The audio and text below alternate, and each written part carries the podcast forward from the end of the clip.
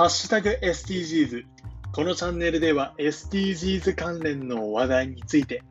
エネルギーとサウナと漫画とさつまいもが大好きな直樹がお話しさせていただきます。今日は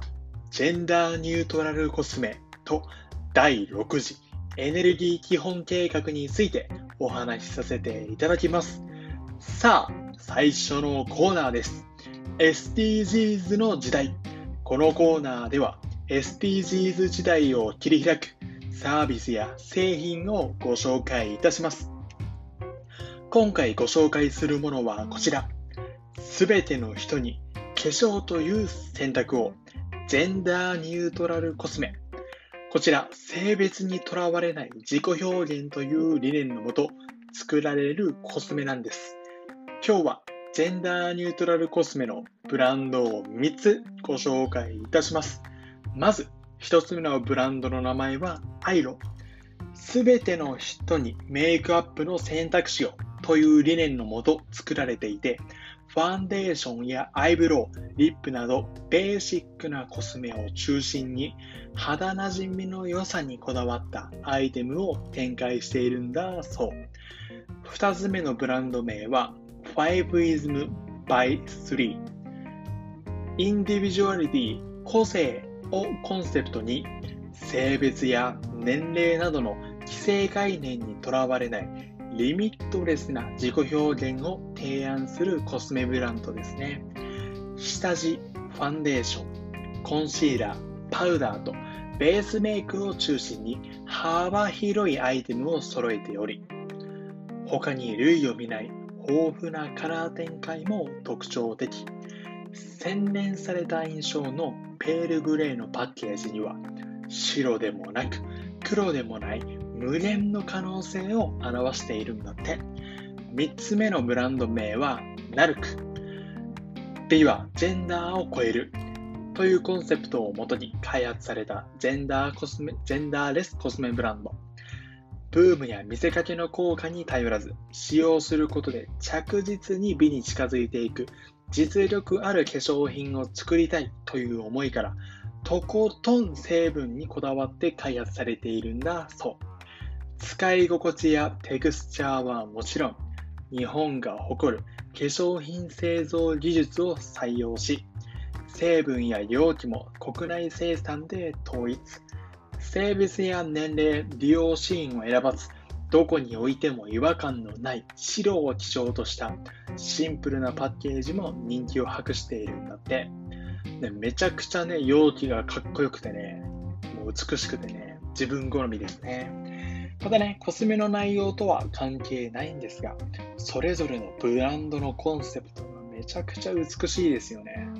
もうビバ、ジェンダーを超えるとか、共感せざるを得ないようなね、美しいコンセプトが作れる人ってもうすでに美しいですよね。ぜひこの他にもこんな素晴らしい製品あるよ、こんなすごいサービスあるよっていうのがあれば、どしどし教えていただきたいです。それでは続いてのコーナー、教えてエネルギー博士。このコーナーでは私が大好きなエネルギー関連についてお話しさせていただきます。今回の話題はこちら。第6次エネルギー基本計画。もうね、名前がね、すごい SF っぽいですよね。経済産業省資源エネルギー庁が7月21日、当庁の総合資源エネルギー調査会基本政策分科会の中で発表した計画で、第1の重要なテーマが2050年のカーボンニュートラル、脱炭素化社会を実現することですね。2030年の46%削減、さらに50%の高みを目指して挑戦を続ける新たな削減目標の実現に向けたエネルギー政策の道筋を示すこと、そしてそれを実現するには世界的な脱炭素に向けた動きの中で国際的なルールを形成し、それを主導することや、これまで培ってきた脱炭素技術、新たな脱炭素に資するイノベーションにより、国際的な競争力を高めることが重要なんだって。第2の重要なテーマが日本のエネルギー需要構造が抱える課題の克服、安全性の確保を大前提に気候変動対策を進める中でも安定供給の確保やエネルギーコストの低減 S プラス 3E に向けた取り組みを進めることが重要なんだって。その他の主なものは、東電福島第1の事故後10年の歩み、2050年カーボンニュートラル実現に向けた課題と対応、2050年を見据えた2030年に向けた政策対応のパートから構成されています。このね、第6次エネルギー基本計画の中で自分が特に注目したいのが原子力政策の再構築と再生可能エネルギー主力電源への取り組み、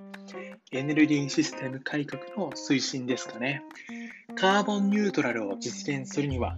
核融合発電が開発できるまで、やはりね、原子力発電に頼らなければならない。ノバセンの著者であるジェームズ・ラウロックさんもそう言ってますね。しかし、福島第一原発の事故の傷は未だに癒えていない。非常に難しい問題ですよね。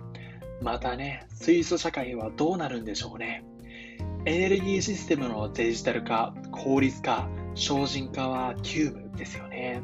私が最も力を入れていきたいところですね。産官学の連携がとにかく大事である。様々な機関が声を大にして